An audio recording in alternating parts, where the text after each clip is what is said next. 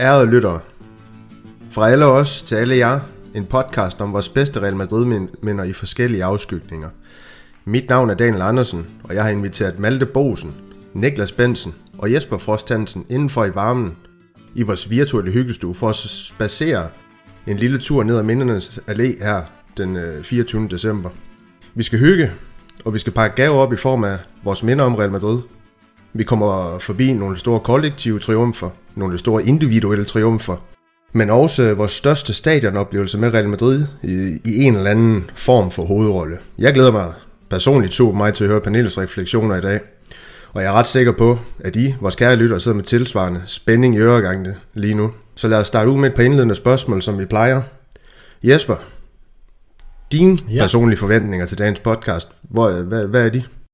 Ja, men det, jeg synes jo, det er sådan noget som det her, det er jo vildt spændende. Altså, det er jo vildt interessant at høre, hvad, hvad mine to medkompetenter her, de har, har valgt som, som minder, fordi lige så mange mennesker, der er, der holder med Real Madrid, lige så mange minder er der er en eller anden form, så, og det er jo bare mega spændende og mega interessant at, at lytte til, så, så det glæder mig helt vildt til at høre om. Og jeg er også sikker på, at de glæder sig til at høre om, hvad du hiver op af juleposen, fordi din bagage, den er jo, den er jo lidt større end vores andre, som vi har joket med en del gange. Øh, men, men lad os se, når, når vi kommer ja, i, i gang med de her forskellige minder, hvad du har fundet frem. Malte, øhm, dit sådan indledende spørgsmål, det bliver, hvor bitter du er over, at quizzen den ikke er med i dag. Der plejer du at gøre det godt. Ja, det, det er sgu fint nok. Det kan godt være, at jeg vinder nogle af dem, men det er ikke altid kønt alligevel, så det slipper vi alle sammen. Det synes jeg er fint. ja, det er super fint. Jamen, jeg håber, du kan shine på en eller anden måde øh, alligevel i dag, men ikke det nok skal lykkes for dig. Øh, Niklas, øh, hvor, hvor svært har det været for dig at udvælge bare et minde i de her tre kategorier, som vi skal igennem i dag? Ja, det har jeg brugt meget tid på, og jeg har brugt meget tid på at øh, altså, differentiere dem og inddele dem i de forskellige kategorier, sådan, fordi, fordi jeg har minder, der kunne gå på, på flere af kategorierne. Men, øh, så, så, så jeg var den sidste, der afleverede, lad os sige det sådan. Jeg det ved man ikke, fordi der er også nogen, der kom med ændringer i sidste øjeblik, og jeg skulle lave manus om, og, og jeg ved ikke hvad, men øh, det skal nok blive godt det hele alligevel. Ja, men jeg, sad, jo, jeg, sad, jeg sad i bilen ude foran Rema 1000, før jeg skulle handle og grublede, og så fik jeg sendt noget. ja, men det, det, det, er godt, det kan sætte nogle tanker i gang i hvert fald. Det er også det, vi gerne vil på den podcast, kan, kan man sige. Men øh, Lige inden vi hopper videre, så, så vil jeg gerne lige starte med at sende skud ud til Thomas Hartmann øh, for at smide lidt mønt efter vores virtuelle projekt via vores mobile paybox. Det luner, og det er rigtig dejligt at se, at, at selv en december måned, hvor pengene de måske løber lidt stærkt i husstanden, ikke, øh, ikke holder jeg fra at støtte vores rejse øh, med, med den her podcast. Og vil du også støtte vores virtuelle produkt, og dermed have, have en direkte finger med i spillet, til at gøre det he, hele oplevelsen endnu bedre, selvom det selvfølgelig bliver lidt svært, det er jo fuldstændig fremragende i forvejen, så kan det gøres via MobilePay på, på nummeret 1630WV. Og det var så svagt for den her gang. Lad os hoppe ud i. Eller det ved jeg ikke, skal vi det? Hvad, hvad kunne I tænke jer at starte med? Nu, nu, nu tror jeg, jeg prøver at lade det være op til jer, så det bliver sådan lidt mere løst det hele. Vi skal igennem nogle stadionminder, vi skal igennem nogle spillerminder, og så kampminder. Hvor kunne I godt tænke jer, at vi tager, tager udgangspunktet hen? Lad os bare sige uh, Malte som, som, den, som den yngste i podcasten. Hvor skal vi starte? Så synes jeg, vi skal starte med stadionminderne. Fordi det er ligesom, ja, det er der, hvor vi måske har været til stede og har nogle personlige oplevelser, som ikke nødvendigvis er... Ja, men, jeg håber, vi har været til stede. det, jeg regner med, det er det, du mente, da du sagde stadionminder. det vil være helt perfekt, og, og det er endnu mere perfekt, det er faktisk også det, jeg har skrevet først i, i, i mit lille manus, det er stadionminderne, så lad os hoppe ud i det, og lad os starte med, med, med panelets ældste deltager, Jesper, kan du ikke øh, fortælle os lidt om, hvad, hvad du, har, du, har, du har... Jeg ved jo godt, hvad du har valgt. Du har valgt en kamp mellem øh, Real Madrid og Deportivo La Coruña øh, fra, fra 1995. Jeg ved ikke, hvorfor den er så speciel. Nej, det er den, det er, det er den. Det, det, det, det ved jeg godt, hvorfor den er, men kan Skulle du ikke fortælle os, hvad, hvad, hvad, ja, hvorfor du har valgt det som dit stadion? Men? jo, det kan jeg, fordi øh, dels var det jo allerførste gang, jeg var på, på Banabeo, og, og det var en, en rejse, jeg havde bestilt gennem Tipsblad, som dengang var, var ganske hæderkronet. De har lavet den her pakkerejse her, hvor vi kunne komme ned og se Michael Laudrup og Redondo og alle stjernerne. Der var ikke nogen på det tidspunkt, der vidste, at det faktisk ville blive den kamp, hvor de blev mestre. Men øh, det var den aften, at det kunne afgøres, øh, og der var en summen i byen. Altså, øh, vi tog en taxa ud til, til stadion, øh, og vi kunne godt øh, fornemme på trafikken, at der var folk på vej mod nord i, i Madrid. Og efterhånden som vi kommer derud, så tætner trafikken mere og mere sammen, og vi kan godt se, at øh, vi kommer sgu ikke helt frem til stadion i taxa. Så vi står af i det samme, at vi stiver i taxen, så kan vi høre den her summen fra stadion, som, som ligger nogle hundrede meter væk. Øh, og vi begynder at gå op imod, og stemningen er elektrisk, og da, da vi så drejer rundt om hjørnet og ser det her kæmpemæssige stadion, så går der jo et sug igennem mig. Altså jeg har indtil da kun set Odense Stadion, øh, og jeg tager godt sige, at der er lidt forskel på Odense Stadion og så i Stadio Santiago Bernabeu, de her tusindvis af mennesker, der står ude foran og venter på at komme ind, og der er jo et, et leben. Øhm, og så kommer jeg jo ind på, på stadion, og det er bare kæmpe stort, øh, og der er en fortættet stemning og en, en forventning. Efter fire år skal Barcelona vippe sig pinden, og altså der, der er vilde forventninger til, til det her opgør her. Øh, med, med alle de her nye folk, der er kommet til, at øh, Amaviska, Redondo, Michael Laudrup, øh, hvad hedder det, Valdano på bænken, og, og Raul har fået debut samme sæson. Øhm, så, så der er kæmpe forventninger til det her hold her, der har, har gjort det rigtig godt hele vejen igennem, og nu, nu skal den, den sidste pinde slås i, og, og, og mesterskabet sikres. Og, og det starter jo også rigtig godt med, med Amaviska, der, der bringer øh, Real Madrid foran mod et vældig, vældig stærkt Deportivo-hold. Altså det, det var virkelig et stærkt hold på det tidspunkt her med Bebeto blandt andet i front, og det er også ham, der udligner, øh, hvad hedder det, senere i, i, i kampen her. Og så forløsningen de her små 10 minutter før tid, hvor Samorano får stikningen frem og løber fra Deportivo-forsvar, der hammer den ind, øh, hvad hedder det, via øh, den ene stolper, og det er så tilfældigvis lige den anden, hvor, hvor vi sidder nede ved Ultrasurt, og det går fuld fuldstændig amok. Altså, stadion eksploderer øh, fuldstændig, og folk, der ikke kender hinanden, øh, falder hinanden om halsen. Det var før, før corona, så, så der kunne man falde hinanden om, om halsen, og folk de står og græder. Altså, det er fire år uden et mesterskab, og fire år, hvor man har set øh, Barcelonas såkaldte Dream Team. Øh, det, har, det har sgu ikke været sjovt for den almindelige øh, madrilener, så, så det her mesterskab, der kom i hus her, det var bare en kæmpe forløsning for, for den her store satsning, som, øh, som var sat i søen øh, med, med Laudrup og Redondo, der blev hentet til som de helt store stjerner. Øhm, ja, og så behøver jeg ikke at sige, at da dommeren flår af, så bryder festen ud, og, og det går fuldstændig amok, øh, og vi tager, hvad hedder det, metroen tilbage til Sibelesfontænen, og at, at den blev stående på, på skinnerne, det, det den dag, der er indgået, fordi den hoppede godt nok noget frem og tilbage.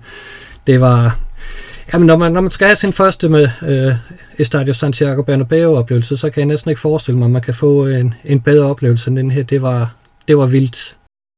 Ja, lige præcis, og nu snakkede du, Jesper, om den her, hvad skal vi sige, elektriske stemning, der var ude foran stadion. Kan du ikke lige prøve, hvis du kan sådan erindre det, den der følelse, der måske i virkeligheden gik igennem kroppen på dig første gang, altså, da du går ind på stadion, altså, hvad, hvad bliver din, ja, om jeg så må sige, nu er det jo følelser, vi snakker om, altså din krop mødt med, hvad, hvad er det, der strømmer igennem dig, fordi det, nu har jeg jo været det selv, det er jo nu, det er nogle helt ekstraordinære følelser, der bliver sat i gang. Ja, men man bliver overvældet, altså, ja. fordi som jeg sagde, jeg havde kun oplevet Odense Stadion, og der er plads til, til 15.000, øh, og, og her der var der så plads til, til 85, så, så det er jo en markant forskel, og så den her fortætte stemning og forventning, altså du kunne mærke elektriciteten i luften, øh, det kæmpe spændingsmoment her, at, at nu skulle alt det gode arbejde forløses i en, i en stor fest, mod et af de bedste hold i Spanien. Det, det kunne næsten ikke blive en bedre finale, når, når det nu skulle være. Altså, Deportivo var et virkelig stærkt hold på det tidspunkt. Ja, det, det var det, men, men som Real Madrid de siger, de, øh, de spiller ikke finaler, de vinder dem, og det, det gjorde de også i, i den kamp, der de, de, de tog det spansk mesterskab, som du, du var inde på, Jesper. Jeg synes, det var et, et par fine ord, du fik sat på det her stadion, men så lad os så videre til, til ja, det blev Malte i den her omgang der ikke vil snakke om Santiago Bernabeu af en eller anden grund. Du vil hellere snakke om, øh, om øh, parken. Øh, 2013, kan det passe? En kamp mod FCK. Ja, det var jo også første gang, jeg så øh, Real Madrid live. Øhm, mm. Den her kolde septemberaften i, ja, sjovt nok, øh, december øh, i, i 2013, hvor, hvor FCK tager imod, øh, tage imod Real Madrid i parken, og det var en øh, det var jo det her gruppespil, som vi fik med, med det danske hold, hvor at jeg synes selv, jeg var rimelig hurtig ude for at prøve at få fat i billetter, men det lykkedes mig overhovedet ikke. Øh, så i stedet for havde jeg ja, skrevet rundt til en masse forskellige venner, og ligesom sagde, skal vi ikke prøve at finde nogle billetter til den her kamp? Og så var der en af dem, der fandt, øh, der fandt nogle billetter, og jeg stolede faktisk ikke rigtigt på, at det var at de var gode, fordi han havde, fundet, han havde fået med en eller anden dude op i Nordsjælland eller noget sted, og jeg tænkte, han er bare blevet snydt. Så jeg troede faktisk ikke rigtigt på, at de her billetter de ville fungere, før, øh, før vi kom ind til stadion, og jeg så fik lov til at komme ind på stadion, hvilket var, var helt vanvittigt. Og jeg kan bare huske den der følelse af, at da jeg gik op ad de der trapper, for jeg havde ligesom ikke rigtig turde tro på det, før at, at vi begyndte at gå op ad trapperne, så var det sådan helt, helt øh, jeg blev sådan helt fortumlet. Øh, fordi det var ret vildt, jeg skulle til at se de her spillere i aktion for første gang. Dagen forinden havde jeg jo stået ude foran det der hotel, som de indlogerede sig på, og skrædde som en, øh, som, en, som en lille fan, som jeg jo var. Eller lille fan, jeg var vel 19 eller sådan noget, men, øh, men stadigvæk. Og så, øh, så tog vi imod alle de der spillere, og de gik forbi mig lige, for, lige sådan 5 meter foran mig. Det var altså helt sindssygt, og det var også med... Altså, der var faktisk mange af de her spillere, der, der, var, der stadig er der i dag. Altså, det var også øh, Carlo Ancelotti, der var træner dengang, og Zidane, han, han, han var assistenttræner, og Bale var der. Det var lidt ærgerligt for mig, Ramos ikke var der. Øhm, han var jo min store held på det tidspunkt, men til gengæld var Modric der. Øhm, ja, han, han, han kan vi komme tilbage til i selve kampen. Øh, og jeg kan huske, at jeg havde sådan en... Øh, jeg drillede lidt min ven, som jeg tog derind med, fordi han, øh, han havde en Barca-trøje på den aften der, og jeg drillede ham lidt med, at øh, det, det er måske ikke det smarteste. Hvad laver du, du har Barca-trøje på? Der har jeg måske lige glemt, at det var et, øh, det var et dansk hold, der var på hjemmebane, og det gik op for mig, at det måske var lidt, lidt dumt, at jeg havde Real Madrid-trøje på i virkeligheden. Øhm, og fordi det var jo, der var rigtig, rigtig mange FCK-fans, og jeg, nu, siger, nu siger Jesper det her med, at, vi, at der var fest, og der var gejst og sådan noget. Jeg ender jo med at sidde op blandt en hel masse FCK-fans, så kan jeg bare, og skal bare holde mine, mine følelser inde. Da, da Modric han scorede det første mål, rigtig flot mål, hvor han får vippet bolden over til højre, øh, eller han, får, han, han er sådan på vej mod venstre, og så laver han en eller anden lille kropsfinde, som, man, som vi kender Modric så godt for, at få den sparket ind på, på Villand i, i målet. Øh, det var jo den her sæson, som, som Real Madrid endte med at vinde øh, den 10. Champions League-titel. Øh, spillede orange trøje den aften her. Øh, Modric han spillede ved siden af Alonso og Isco på midten. Så havde vi Bale, Ronaldo og Benzema op foran. Marcelo, Nacho, Pepe og Abelora i forsvaret, så Casillas på mål. Øh, og så var det jo lidt sjovt, at, øh, at, at det lige var Modric, øh, Modric, som senere blev min store held, som, som scorede det her mål, og så var det Ronaldo, der lavede det andet øh, på sådan et, øh, et helt vildt mål af, af Peppe. Og det er altså sådan noget, det giver de her stadionoplevelser, det er, at man, man ser noget, som man ikke ser på tv. Altså det var helt vildt at se Peppe i den kamp der, simpelthen så højt han sprang. Det var, altså det, man kunne virkelig se, og helt op fra tribunerne, jeg sad meget højt oppe, altså var, var, var et bæst, hvordan, altså hvilket bæst han var i, i hovedspillet.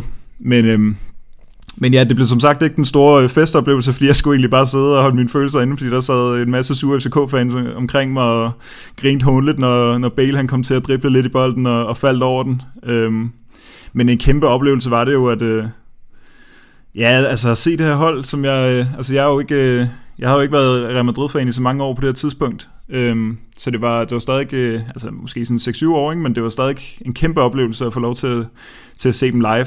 Øhm, så ja, altså den største oplevelse, øh, eller den første oplevelse, jeg tror jeg altid er stor, og det var det også for mig.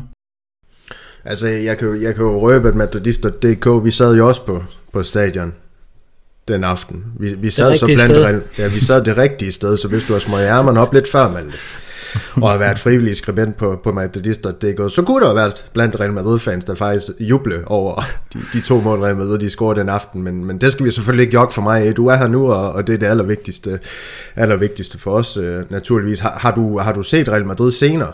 øh, i øvrigt? Eller er det her din, din første og eneste oplevelse med, med Real Madrid live? Det er min første og eneste oplevelse. Okay. Så er der ikke så meget at vælge med, men det var meget nemt. Det, det må Jesper jo få gjort et eller andet ved. På, ja, det skal vi have. Det, det, der arbejder vi med, du, du skal med. det lyder fandme godt. Og, og det skal du også, Niklas. Nu skal du ikke... yeah. nu bliver det vildt. Når man har små børn, så vil man rigtig gerne hjemme. Ja, så vil man rigtig gerne afsted. Ja. ja, og apropos Niklas, så skal han også til at fortælle om hans stadion, mener nu. Øh, en, en kamp mod Getafe, Niklas. En, du, der, der, der er noget med Peppe, der er noget med Getafe, der er noget med Solskjaer, en 4-1 sejr i 2013. Fortæl. Jamen, det står skrevet i stjernerne, at det skulle være øh, en, en Getafe-kamp. Øhm, nej, men, men, men ja, det, ja, det er tilbage i 2013, og det er sådan september aften der, og vejret er lækkert og sådan nogle ting, og og, og det er jo en ting ved at være, øh, være sydpå, det er jo, at, øh, at, at det, det giver noget til hele oplevelsen, at, at klimaet også er med, og det er sådan lidt, når jeg går på stadion øh, for at se fodbold, så, øh, altså, så, så, så, så går jeg meget op i sådan den hele oplevelse. Det er ikke kun kampen, og jeg synes det der med, når man i løbet af dagen, man tager ind i byen, og man tager ud til hotel, eller hjemme fra hotellet af og skal op mod stadion og sådan noget. Den der, den der summe, der er, det synes jeg, det, det er for mig noget af det, som fylder allermest, når jeg tager på stadion, og især når jeg tager på stadion i, i Spanien. Øhm, der, der er jo ikke sådan øh, udpræget tradition for, at man kommer specielt tidligt på stadion i Spanien, så, så det, man skal passe på med at komme for tidligt derud, men, men bare hele den der summe med at komme derud, og når man så går, går op ad trapperne, og, og man kommer ind på stadion, øhm, og, og kan se grønsværen, så, så synes jeg så, øh, der, er, der er meget få ting, som faktisk kan måle sig med det der, synes jeg. Øhm, så for mig er, er det simpelthen det største, og det her det er min, øh, i øvrigt min seneste tur til, øh, til Santiago Bernabeu, så der er, det er efterhånden ved at være nogle år siden, og sådan selve kampen, jeg husker egentlig mere fra sådan selve hvad kan man sige, optakten til kampen, men jeg gør fra selve kampen, så jeg har måttet ind og se nogle, jeg, kan, jeg kunne godt huske, hvad den blev og sådan noget, men jeg, har, jeg har måttet ind og se nogle højdepunkter og sådan nogle ting, og det, og det er jo sådan en kamp, hvor at, øh, ja, det er jo den samme sæson som Malte, øh, så vidt jeg husker, det er jo sådan en sæson, hvor der er sindssygt meget power på det her hold, ikke også? Altså det, det, uden en række af de profiler, Malte nævner desværre, men, men alligevel en Cristiano Ronaldo, der laver to mål, og Pepe, der laver et enkelt mål, det er jo, det er jo en af mine yndlinge. Det, det, det skal ikke være nogen hemmelighed, så det, det gav noget ekstra til oplevelsen for mig i hvert fald, at, han, at det var en af de kampe, hvor han scorede, og så, og så Isco laver den sidste. Øh, Real Madrid vinder 4-1. Øhm, og der er bare noget ved det der. Jeg synes, hvis, hvis man kan, så, så kan man godt øh, prøve at tage ned sådan i sensommeren, fordi at når, når tingene begynder at blive lidt kedelige herhjemme i Danmark, så giver det altså lige nogle ekstra endorfiner at stå dernede sådan en aften, hvor det bare er 25 grader varmt. Det, det, det, det vil jeg anbefale folk at gøre i hvert fald. Øhm, og det er for mig, øh, for mig er det min største, fordi, fordi det, den, øh, de andre gange, jeg ligesom har set dem, der har det sgu ikke været nogen spillemæssig helt enorm øh, øh, stor øh, sådan oplevelse. Der kan man godt være lidt uheldig nogle gange, at man får set nogle kampe, hvor, at, hvor man måske gerne har, have, have set dem i fjernsynet. Ja, ja, lige præcis. Og, men, og, og, og da du sendte uh, Pepe og Retaffe, det var det første, jeg sådan lige læste, der var jeg jo lidt bange for, at du skulle til at fortælle om det her mor, han lavede på Cascado. Ja, uh, at det var det, der var dit, dit bedste stadion med Real Madrid, men det var heldigvis ikke. Det var heldigvis ikke. Det, det var noget mere, mere positivt med, med Hvis jeg havde været på stadion, så kunne det være. Men, uh. Ja, det er ikke utænkeligt. Jeg er sikker på, at, uh, at det også var en oplevelse, fordi vi ender der med, at det er Albin, der prøver at lave det der underlige uh, lop på Casillas på det straffespark, de får, og så bliver der sat en, en hurtig bold i gang, så vidt jeg husker det, og så Iguain, der scorer et sejrsmål. Det var også en fuldstændig vanvittig kamp, den, øh, den hvor øh, Peppe, han, øh, ja, nedlægger Cascado, lad os bare sige det pænt. Øhm, det var det vist lige god om. ja, det var, det var nær, en, en, en, en nærkamp. Ja, det, han, øh, den var ikke dømt i England, er det ikke det, jeg plejer at sige? ja, han mangler det. Jeg tror, han mangler helt på det tidspunkt, der, Peppe. Det, ja. ja, lige præcis. Jamen, øhm, så, så hopper vi videre til, til mig, undertegnet, verden, Daniel.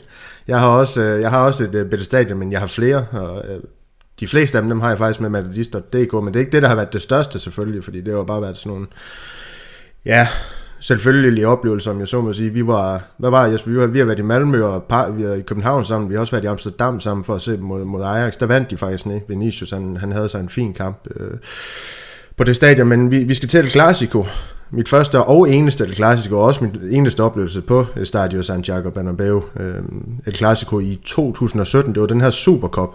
Vi slår Barcelona 3-1 ude, og så er det den her returkamp, vi, vi skal til. Øh, der havde mig en kammerat, Michael Svendsen, hvis han hørte den her podcast, der havde vi jo... Øh, der havde vi bestilt billetter inden, og håbet, det var jo lidt, at Ronaldo han var med i den kamp, fordi det var jo Ronaldo, man, man måske i virkeligheden gerne ville, ville se ud, udfolde sig på Santiago Bernabeu mod Barcelona, men skæbnen ville jo, at Ronaldo han så skulle få rødt kort i, i, i kampen mod, mod Barcelona på, på kampen af, men sådan måtte det være, så jeg tror faktisk, det var Lucas Vazquez, der startede ind i stedet for i, det, i den omvendte kamp, men det var også en oplevelse i sig selv jo.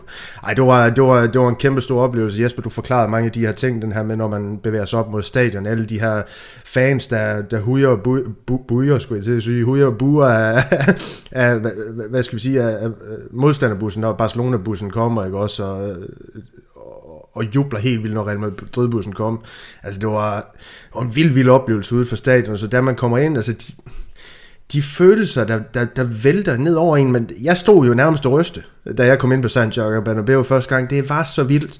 Og så de der små detaljer, man også kommer til at opleve. Det her med, at jeg tror, jeg har snakket om det før, at altså sådan en som for eksempel øh, nogle spillere, man troede måske var udskilt. Jeg ved ikke om udskilt Kæler Navas, men altså, det var sådan en som Kæler Navas, når navnene blev råbt op inden kampen, der fik øh, flest øh, klapsalver og, og mest jubel. Altså det, det var sådan nogle sjove øh, detaljer, der var sjove at, at opleve inden kampen, og så, så var det jo bare en oplevelse. Det var, øh, det var dengang, at Sancho han havde det her vanvittige skud i sit arsenal. Ikke? Også han lavede også et rigtig, rigtig fremragende mål på kampen af, men det var jo sådan, oplevelsen det var, da han lasker det her skud afsted fra distancen, at jamen, stadion det har rejst sig op, da han, da han skyder til bolden, fordi der kommer til at ske noget magisk nu, og det gjorde der jo også. Altså, det, det, var, det var kæmpe, kæmpe stort, og så er det jo Benzema, der, der lukker og slukker til 2-0, egentlig også et, et ganske, ganske hederligt mål, men super stor oplevelse at være på Santiago Bernabeu første, første, og, første og indtil videre eneste gang, og det var bare en fed, fed oplevelse at få det hele med, og også, øh, de ender med godt nok en Mickey Mouse titel på en eller anden måde, men, men det var stadig Barcelona, de slog, så, så det har jo også en eller anden form for værdi. Men øhm, lad os parkere det, og så hoppe videre til... Øhm, det kan du få lov til at vælge, Niklas. Skal det være kampminder eller spillerminder, vi skal til nu? Det skal være kampminder. Kampminder? Ja. Interessant. ja. Og, og Jesper, nu har du ikke talt lige et stykke tid, det kommer du til nu. Eller det ved jeg ikke, om du gør, fordi du har kun sendt to ord til mig. Det er La Decima.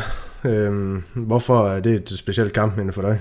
Ja, men det er det jo i, i særlig grad på grund af minuttal 92-48. Altså fordi det, det var jo den her kamp, hvor, hvor vi alle sammen havde en forventning om, at nu skulle vi vinde Champions League igen, og, og så laver I Iker Casillas et, et forfærdeligt drop, og, som bringer Atletico Madrid foran, og, og Real Madrid presser på og presser på, men, men det vil bare ikke lykkes. Og så et par minutter ind i overtiden stiger Sergio Ramos til ved, så pander den her, det her hjørnespark i, i nettet den bag Thibaut Courtois. Øh, og det var bare igen en gigantisk forløsning. Øh, fordi øh, på det tidspunkt var Atletico Madrid så træt, som man vidste, at efter den her udligning, der, der ville det bare være et spørgsmål om tid, før at Real Madrid de, øh, hentede sejren hjem i, i den forlængede spilletid, fordi der var ikke mere tilbage i, i Atletico Madrid, der havde et forsvar som øh, næb og klør, øh, hvad hedder det, siden de kom foran.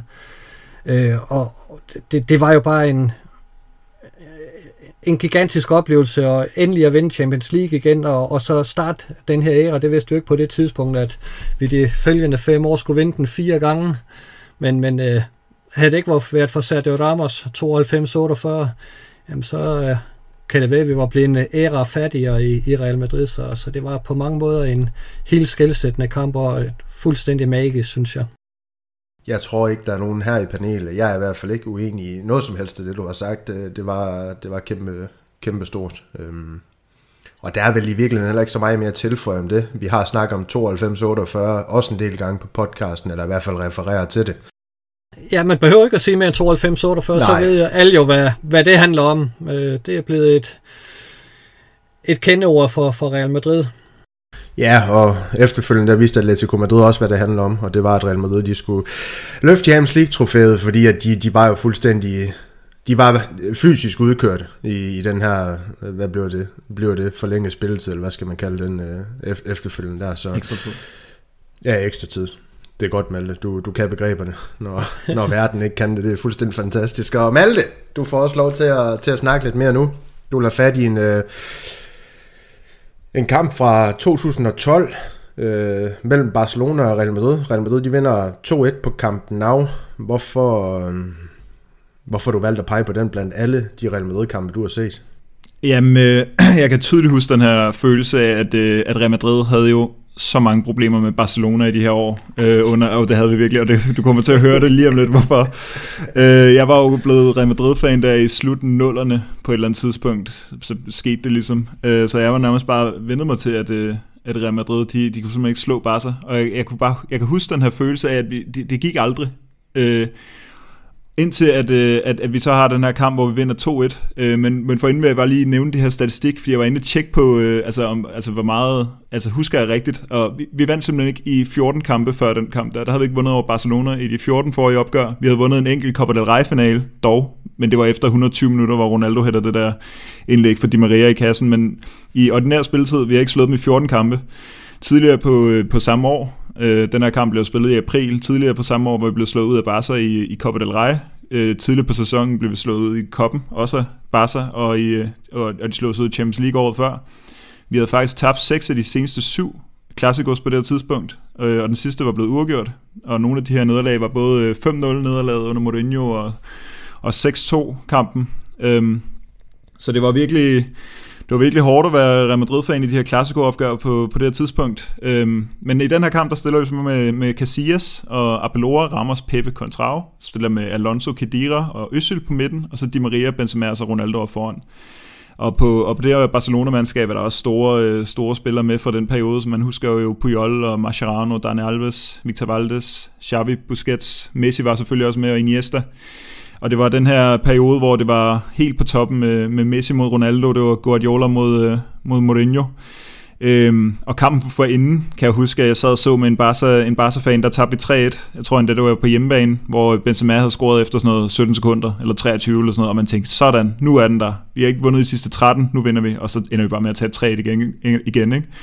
Så det var, øh, det var rigtig hårdt, men vi kommer foran på, på det her mål af, af Kedira, sådan et øh, klumpet klumpspilsmål. Jeg tror, han var taklet på Jol, og så røg den i mål. Og så sker der det, som vi har været vant til så længe på det tidspunkt. Det er nemlig, at Alexis Sanchez scorer det 70. minut, og så tænker man bare, nå, jamen så, øh, så bliver det højst uafgjort igen.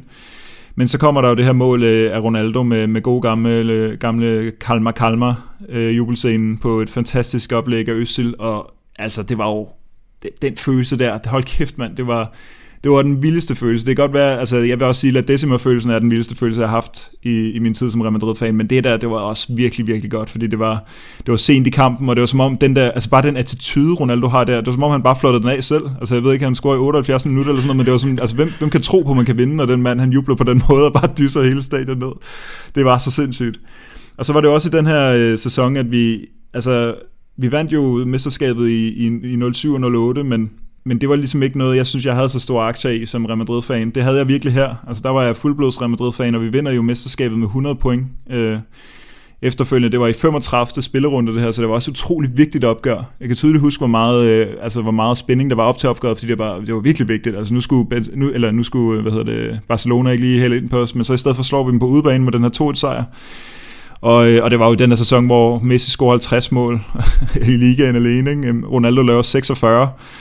Og de næste på listen er Falcao med 24, Higuain med 22, Benzema med 21. Altså alt er bare på spidsen i den periode. Jeg kan, altså den der følelse af, at, at altså man hævede så meget på Ronaldo, man hævede så meget på Mourinho, man hævede så meget på Real Madrid. Øhm, og, så var, og så havde jeg også... Øh, jeg husker det som om, at det her det var et vendepunkt, og det, det tjekkede jeg så også lige, om det er rigtig husket.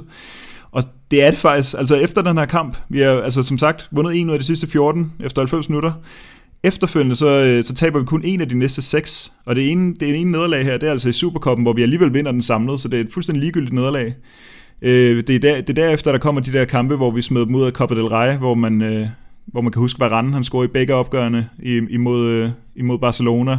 Vi slår dem endda med det der sådan lidt reservespækkede hold i ligaen. Lige pludselig kan vi også slå dem bare sådan lidt med et reservehold, øh, hvor Ronaldo blev skiftet ind efter 57 minutter. Det er hvor Ja, hvad, det er Niklas yndlingsspiller, Alvaro Morata, der ligger op til det første, øh, hvor Benzema scorer, og, øh, og Ramos scorer det andet, øh, det der, hvor han tager, tager anførbindet af armen og kysser det, øh, og, og, og jeg tror, det var, at vi havde en, øh, en øh, Champions League-kamp lige her midt midtugen efter, så, så derfor stillede Mourinho med et lidt reservespækkehold, og alligevel vinder vi. Øh, og så sidenhen har vi selvfølgelig haft dårlige perioder mod, mod Barcelona, altså især i 2018-2019, men ikke de der 14 kampe, så det var bare der blev bare sat en prop, i, en prop i den der dårlige stime, og det hele startede med, med Ronaldos Kalma Kalma øh, jubelscene. Så det synes jeg var et, øh, et kæmpe kampminde for mig. Jamen det, det er fint, du tager den frem. Jeg, det, det er egentlig kun... Øh, nu når du snakker om Kedias mål, så husker jeg det i virkeligheden også. Og, men det er jo Ronaldos mål, man, man husker allermest for den kamp. Men, men, men stærk kamp at tage frem, og dejlig beskrivelse af dine følelser og alt det andet, og, og omkring dine følelser også. Så du kom godt omkring, Malte, så jeg vil ikke stille nogle, nogle, nogle uddybende spørgsmål. Til gengæld så vil jeg drible bolden videre til, til Niklas, der, der gerne vil tale om uh, verdens bedste nederlag på Old Trafford i 2003. Hvad er det for noget, Niklas? Eller det ved vi jo godt, men fortæl. Øh, ja, men øh, jeg, jeg, jeg synes jo, den her, den var, den, den var, den var også svær. Øhm, og jeg havde jo også La Decima i tankerne, og så tænkte jeg, hvis vi også skal tale om forskellige ting, den er der sikkert, den er sikkert taget. Øhm, så tænker jeg lidt på Bayern München Real Madrid, den hvor vi vinder 4-0 i München.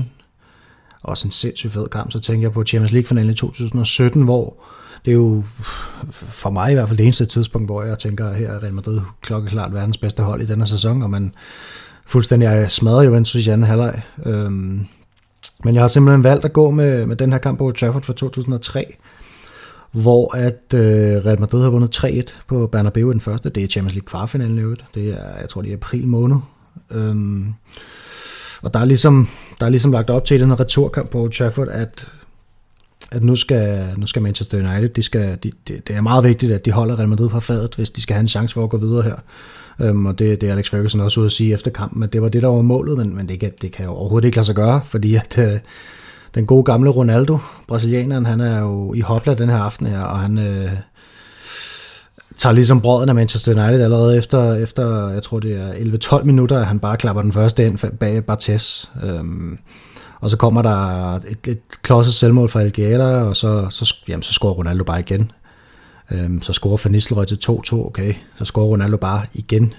Og så, øh, så, så den kamp ligesom lukket, og så kommer David Beckham ind til sidst og, og scorer to. Øhm, så kampen vinder 4-3 til Manchester United. Men det, det er jo aldrig nogensinde tæt, fordi at, øh, fordi, fordi ja, for det første skulle de have vundet med 6-3 for at gå videre, men, men også fordi Ronaldo han bare har lukket den her kamp fuldstændig med, med nærmest med alle hans boldberøringer. Der er han bare helt suveræn, og han scorer virkelig tiden tilbage, synes jeg, til, til den gang, hvor han var aller, aller bedst.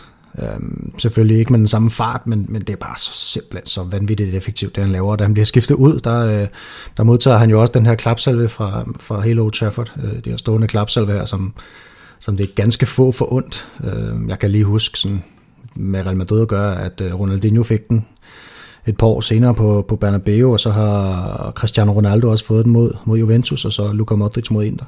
Men øh, men, men den her kamp, det er sådan en kamp, når folk de spørger, hvad er den bedste fodboldkamp, du nogensinde har set, så, så, så er det den her, jeg hiver frem. Det, det, altså det var bare sådan en kamp, hvor tingene de bare bølgede frem og tilbage, og det var bare offensiv fodbold, der bare skinnede fuldstændig. Det var, det var en vanvittig fodboldkamp. Altså det, det er sådan, som Manchester United inde på deres egen hjemmeside lige kørt sådan en jubilæumsartikel om den, på trods af, at de altså røg ud af Champions League på den. Um, så fed var den her kamp her. Så hvis man ikke har set den, så synes jeg godt, at, uh, at man kan gå ind og gøre det. Der er, der er nogle offensive stjerner her, som bare leverer helt vanvittigt. Ja, lige præcis. Det blev ikke, øh, det blev ikke sidste gang i Old Trafford. Det, det blev scenen for, for Real Madrid ydmygelser, eller det var det jo så ikke den her aften, men over to kampe, der var det jo et eller andet sted alligevel i, i, i den her podcast. Men den her kamp, er det en, du har, du har været i arkiverne og, og, og se efterfølgende, eller har du, er, det, er det bare YouTube, du, om jeg så må sige, har brugt, og, brugt til at se highlights på? Nej, jeg, jeg har faktisk set den for nogle år, for nogle år siden. Ja. ja, det har jeg. Okay. Og det er, okay. det, jeg kan skrive under på, det er en rigtig, rigtig fed kamp, og der er mange store spillere for begge hold, og det er også sjovt med Beckham, fordi han kom til Real Madrid lidt efter, og der var noget med, med Ferguson på det her tidspunkt, og, og så videre, som ikke, øh, ikke, ikke lige var så godt imellem dem, så der er mange historier i, i den kamp der. Ja, lige præcis. Øhm, og, og den kamp, jeg sådan har, har valgt at hive frem fra gemmeren, det er ikke øh, nødvendigvis den, den smukkeste kamp i, i Real Madrids historie, men det var en kamp, der var kulmin, kulminationen på det, jeg vil kalde en af, øh, for mig personligt, den vildeste Real Madrid-sæson, øh, jeg har været vidne til. Det var den her remontada-sæson i 2006-2007, hvor vi vinder mesterskabet i, ja, sidst spillerunde er det jo imod øh, Mallorca i 2007. Vi, vi er bagud 1-0, og så er det jo så her i anden halvdel, hvor Diarra han stiger til værs, og så, så scorer til 1-1, og en, en øh, Reyes han laver de her to mål, og, og, og ja, Banabeu er i ekstase, jeg er i ekstase hjemme i, i, i det, der nok var sengen på det tidspunkt, det husker jeg ikke så, så tydeligt, det må jeg sige, men, men, men den her sæson, der var så fuldstændig vanvittig, hvor vi, kommer, hvor vi laver så mange comebacks, og så sidste kamp i sæsonen, hvor vi kan vinde mesterskabet, det er også et comeback øh, jamen, der, der var så mange historier, og jeg synes, det var en, en, en fed, fed kamp, det, det må jeg sige. Og det, og det endte jo også på en eller anden måde, når, når Barcelona, så vidt jeg husker, da vi vinder mesterskabet i 2007, der har Barcelona garanteret også for inden det vundet, vundet nogle, nogle, nogle mesterskaber, uden jeg skal være sådan helt skråsikker på, hvem der løb med dem i, i nullerne, når vi ikke selv kunne det med, med Galacticos-perioden. Men det var den her periode, med, hvor Capello han kom ind med, med de her sådan lidt mere jeg ved ikke, hvad man skal kalde de typer her, men med Emerson, på, på man her på midtbanen. Det var, nogle, det var nogle sjove skikkelser, der var i Real Madrid's omklædningsrum i den der øh, 6-7 sæson, men det lykkedes sgu til sidst, og, og den kamp her mod Mallorca, den, den står for mig som noget, noget, noget, noget, noget helt ekstraordinært i virkeligheden. Jeg havde i øvrigt også en, en bobler, og det var også den kamp, du, du snakker om med Juventus, Niklas. Øh, en, en, en fuldstændig øh, ja, ja, van, vanvittig anden halvleg i virkeligheden. Også det her krydderi, du får med efterfølgende, som, som selvfølgelig også for mig spiller ind med, med det her, man ser med øh, i omklædningsrummet fra Zidane, hvor han laver de her små taktiske justeringer, ikke? Også, så, man, så, så egentlig også kan, kan se udspiller sig på banen. Altså, det, det, det, det, det er for mig også en stor ting, det, det må jeg sige. Men lad os hoppe videre til den sidste kategori. Jesper, øhm, du får ikke lov til at vælge, hvad det skal være, men du får lov til at, til at starte ud på det. Dit, øh, de spillermænd, der vil du også til, tilbage i tiden. Jamen, der vil igen tilbage til sæsonen 94-95 og, og til Rauls første scoring hjemme mod uh, Atletico Madrid. Uh, han har fået debut ugen forinden uh, øh, ude mod Zaragoza, og, og så får han så lov til at starte ind i, i den her kamp mod Atletico Madrid og, og score på oplæg fra, fra Michael Laudrup. Og, og jeg, jeg kan faktisk den dag i dag genkalde mig, hvad, hvad Flemming Toft han uh, råbte i, i, da han kommenterede kampen der, fordi det var og indtil... Må vi høre? Øh, ja, det må, det må jeg gerne. Og der kommer Raul, og det er flot. Det er et kanonmål, det der. Og så ser man uh, Raul løbe ud og omfavne Jorge Valdano, mens Flemming Toft han fortsætter. Han er bare 17 år. Hvad skal det igen med? Og øh, det kunne vi jo ikke vide dengang, hvad det skulle ende med, men det blev en fantastisk karriere, og det var et fantastisk mål og en, en helt fantastisk øh, sæson, den her 17-årige gut øh, fik med, med Real Madrid. Han nåede at, at lave ni sæsonmål, og det var kun overgået af, af Amavisca og så Zamorano, der, der lavede 28 mål. Øh. Så, så det var en, en rigtig flot debutsæson for, for Raul, øh, og, og det blev jo bare bedre og bedre. Ja, det, det, det gjorde det. det. Det kan vi godt skrive under på. Øh, en kæmpe, kæmpe stor skikkelse og legende i, i Real Madrids historie. Øh, og, og en lille sjov anekdote om, at du var vidne til, til hans øh, ja, første scoring i Real Madrid, tror jeg, hvor, hvor det hele det startede. Det, det vil jeg sige. Malte, du vil snakke om den bedste brasilianske venstreback i Real Madrids historie, Marcelo. en kamp med Bayern München i 2017. Det er sat med en vild stedighed, du har, du kan blive ved med at sige det der, Daniel. Men ja, øh, ej, det, nu er det jo de bedste spillerminder, og der må jeg være ærlig at sige, at de første 5-6 stykker, jeg kommer i tanke om, det er nok øh, Cristiano Ronaldo. Om det så er det, det ene eller det andet hat træk mod Atletico, om det er mod Wolfsburg, eller det er hans fem mål mod Granada eller Espanyol, eller hans mange mål mod Bayern. Altså det, det, det er de første, der kommer, til, til, ja, kommer i hovedet på mig, men, men jeg synes også, at vi skal fremhæve Marcelo fra hans øh, kamp i 2017, fordi det er en af de kampe, hvor jeg kan huske en af de der spillerpræstationer, hvor det ikke nødvendigvis er bundet op på mål, men hvor han bare var så sindssygt øh, dominerende. Altså han, det var jo øh, sådan et virkelig godt eksempel på en af de der kampe, hvor Marcelo han bare er Real Madrids venstre wing, og altså det er bare, altså Lam og Robben havde så mange øh, problemer med, med den kamp der, fordi han løb bare udenom dem, og han havde jo altså han har aldrig været sådan lyn, lynhurtig som, som Roberto Carlos, men han havde stadig den der, hvor han kommer udenom og får bolden forbi dem. Og han får, det er også den kamp, hvor han får Robben ned og sidde på, på knæ nærmest, altså så, nærmest sådan helt symbolsk tilbe ham, mens han bare løber længere ind mod feltet, og han dribler rundt, og han kommer udenom Thiago, og han var Altså han var, han var bare så, så stor en offensiv kraft, og så, og så er det jo, så det, for at det ikke skal være løgn, så redder han jo også to, øh, to gange Real Madrid på, på, på baglinjen. Den ene, den faktisk bogstaveligt talt på baglinjen, og den anden, der kommer han ind foran jeg kan ikke huske, hvem der afslutter, øh, men han kommer ind foran og blokerer, så, så den ikke går i mål. Så han redder også øh, Real Madrid sådan fuldstændig afgørende to gange i, i den anden ende, og så ender du også med, at han, øh, han laver assisten til Ronaldo til sidst. Øh, så, øh, så det var sådan en kamp, hvor, hvor Marcelo han bare virkelig... Øh, han virkelig shinede, og det gjorde han jo rigtig meget på det tidspunkt. Altså, det var jo ikke fordi, at man havde sådan en idé om, at det var nogen særlig kamp at lave. Jeg kan huske, at jeg var meget imponeret, og man var meget stolt af ham som, øh, på holdet dengang, kan jeg huske. Øh, fordi i Champions League, det er ligesom der, hvor at, at andre mennesker, øh, Premier League-fans osv., også gider til se spanske hold. Det er jo ikke altid, de, de lige fatter, hvad der sker i, i spansk fodbold, synes jeg ligesom er, er tendensen. Men, øh, men her der fik Marcelo vist sig frem i en, en kæmpe stor Champions League-kamp. Øh, og så er det også lidt en... Øh, Ja, jeg synes, vi skal have den med, fordi det, altså, der er jo ikke nogen af os, der har været forberedt på, at Marcelo han bare skulle gå fra at være så stor en spiller til bare at blive taget fuldstændig fra os som en faktor i fodboldverdenen. Det, altså, det er jo simpelthen øh, det er jo nærmest traumatisk, at han bare gik fra det der, og så et år senere, så er han nærmest bare væk. Ikke? Altså, så, øhm, så, så lidt en anerkendelse af Marcelo og en, og en kæmpe kamp for ham øh, her mod Bayern München. Og det var i, øh, i 2017 i øvrigt. Ja, og det var også det, der er vildt med Marcelo, det var jo, at, eller det er jo, at, at selvom han har haft de her måske rædderlige to-tre sæsoner, så, så allerede i 17, der, der, der havde han cementeret sig som, som den bedste venstreback i, i Real Madrid's historie. Jeg er glad for, at du, du nikker, nikker anerkendende til det, jeg siger, men det så, selvom jeg ved godt, du har en anden holdning. Men, uh, anyways, lad os hoppe videre til, til Niklas. Nu skal vi ikke snakke om venstrebakken, nu skal vi snakke Nej. om uh, en af Jespers yndlingsspillere, der der pensionerede Henning Berg på Old Trafford? Nej. Nå, men det kunne man det, godt det, tro. Det du sendt til dem? Nej, jeg har bare sendt det ordet. Øh, jamen, det kommer lige om lidt. Nej, vi, vi, vi laver den lige om. Så. Far, Nej, fordi det var fordi, jeg, jeg var 100% sikker på, at det var det, han ville sige. Nej, det er en anden hel. Øh, det er en anden hel. Okay, okay. Jamen, øh, fra den bedste vensterbak i, i Real Madrids uh, historie til til noget, Niklas han vil snakke om, og hvad er det, Niklas? øhm, jamen, det kommer til lige om lidt. Jeg, øh, Hvad? ligesom, øh, ja, rolig nu, rolig nu, jeg skal lige, øh, ej, ligesom, ligesom med den med, med kampen, så synes jeg også, at den her, den var sindssygt svær, fordi i starten, der var jeg ligesom på den kamp, der var jeg på Ronaldos hat på Old Trafford.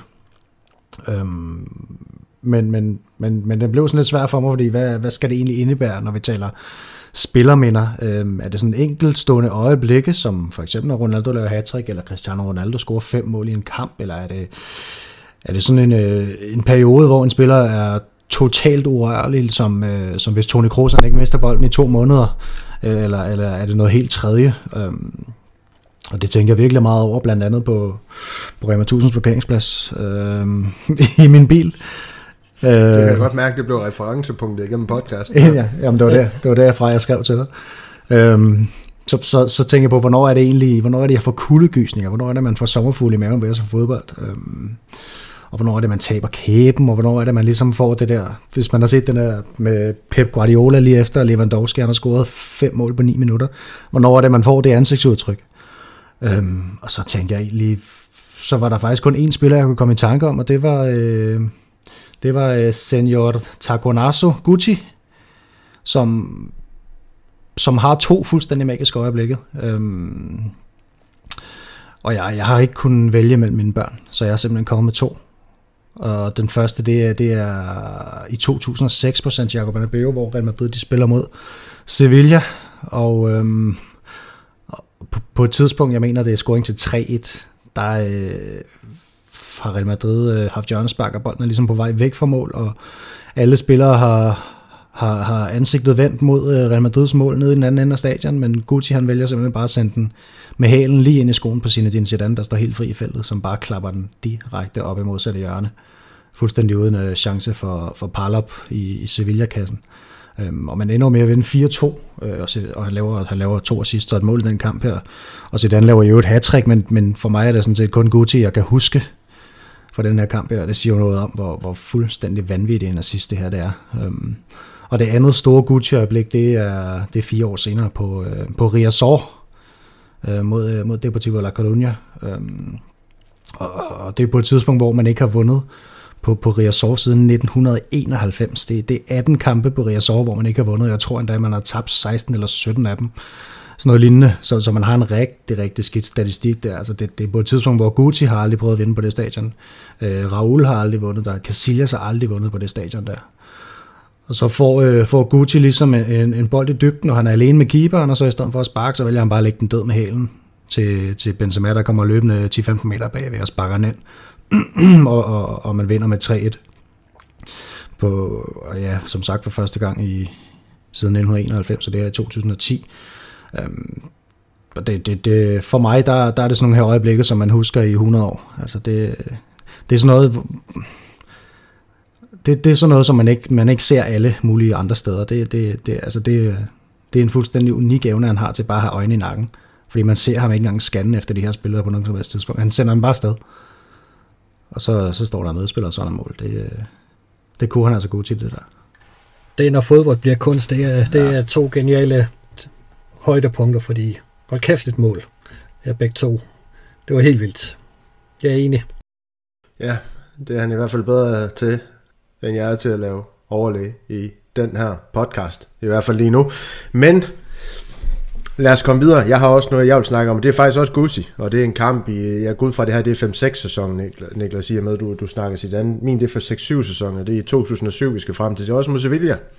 Og det er egentlig ikke, hvor Gucci han spiller en hel kamp. Han bliver skiftet ind med, med lidt over en halv time der, øh, tilbage på uger. Vi er nede 1-0 mod Sevilla, og det er igen i den her fuldstændig vanvittige sæson, hvor vi nærmest altid er bagud. Det er sådan, jeg husker det. Og, og forvente kampene på en eller anden måde. Jeg ved ikke, om det er de 12 kampe, vi, vi, vi vender på den måde i den sæson. Det var, det var, det var ganske magisk. Men Gucci, han bliver altså skiftet ind, og jamen, hvad er der gået? Tre minutter eller sådan noget på uret, og der, der sender han... Øh, du kan ikke engang kalde det en dybdaflevering, fordi det var kraftet med nærmest ned for, jeg undskyld, jeg bander fra en banehal. Han, han får sendt øh, ja, Ruth van Nistelrooy, en af mine ja, helte, der, der bliver sendt, øh, sendt dybt, og så, så ja, Ruth van Nistelrooy, når han, når han kommer 1-1 mod målmanden, så er der jo mål, og det var der også her 1-1, og og jeg ved ikke, om vi skal kvarter længere hen i kampen eller sådan noget. Jeg tænker, at omkring 10 minutter tilbage, der, der viser han igen, hvad han kan, når han, står foran feltet med forsvarsspillere omkring sig, hvis spilleren tager de rigtige løb, og det gjorde Rubinho, et af de få rigtige løb, han lavede i sin Real Madrid-karriere. Den kamp her,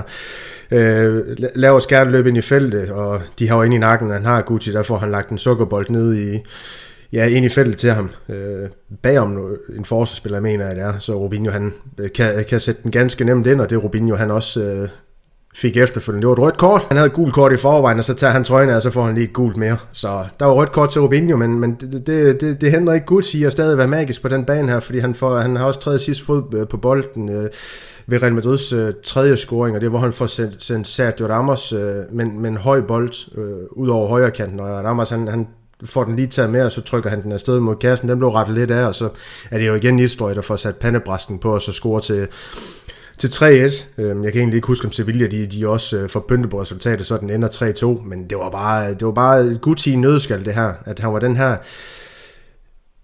han var, han var, han var i min optik, selvom han står vores hjerter nær, det ved jeg, han gør, så var han en bedre indskiftningsspiller, end han, han var starter i sin Real Madrid-karriere. Han kunne virkelig noget, når han kom ind og, og, og skulle, skulle afgøre de kampe her. Øh, og så var det jo også med anførbinde, fordi det var Raul, han kom ind for i den her kamp, så det, det var en, et par smukke sekvenser med, med den gode Gucci. Det, det vil jeg sige. Men øh, det var det, vi havde for den her gang faktisk. Hvad, Malte, hvis jeg lige starter med dig, hvad var det for en oplevelse at skulle, skulle dykke lidt, lidt ned i dine erindringer, selvom det ikke går så langt tilbage? Nej, øh, jeg tror, det, det, var, det var sjovere at høre, hvad I andre havde, fordi øh, som du selv siger, så det føles det jo egentlig ikke som om, det er så lang tid siden øh, med mange af mine erindringer. Og øh, ja, min, øh, min research viste jo også bare, at jeg huskede fuldstændig perfekt, så det var altid dejligt at bekræfte, blive bekræftet i det. Men øh, ej, altså, det, er, det er sjovt at høre om, øh, om de her øh, kampe, som, øh, som jo har, har mange, øh, altså mange af dem har sådan en, ja, noget myte over sig, øh, både øh, øh, øh, Manchester United Real Madrid-kampen, den du lige nævnte der, er også en, som Christian har snakket om tidligere på podcasten, og så øh, Jespers fra 90'erne, så det synes jeg var vildt spændende at høre. Lige præcis, Jesper. Afslut nord. Ikke at du skal runde det hele af, men... Nej, det håber jeg ikke, men, men det, det gik som jeg havde forventet og håbet. Det var skidespændende at høre, og virkelig sjovere at komme en tur ned ad Mændernes Allé, og skulle vi lave det om, så kunne vi finde hvad hedder det, 9 nye, 12 nye emner at, at bringe op, fordi der er så meget at, at vælge imellem. Det her er jo bare et lille udsnit, men det var deler ned med et godt udsnit, synes jeg. Ja, lige præcis. Så Niklas, så kan du få lov til at slutte af med at sige i nada mars, når vi kommer dertil. Vi er nemlig færdige for nu. Vi håber, I får en super god juleaften med jeres øh, kære og bliver forkælet med en masse øh, god mad og gaver, øh, forhåbentlig i Real Madrid-genrerne, eller genren. Vi ses i næste uge, Madridistas, hvor vi igen bliver op for en anderledes snak. Her vil panelet forsøge at sammensætte et hold med deres respektive yndlingsspillere, der har været forbi Real Madrid på et eller andet tidspunkt i karrieren. Alla Madrid. Y nada más.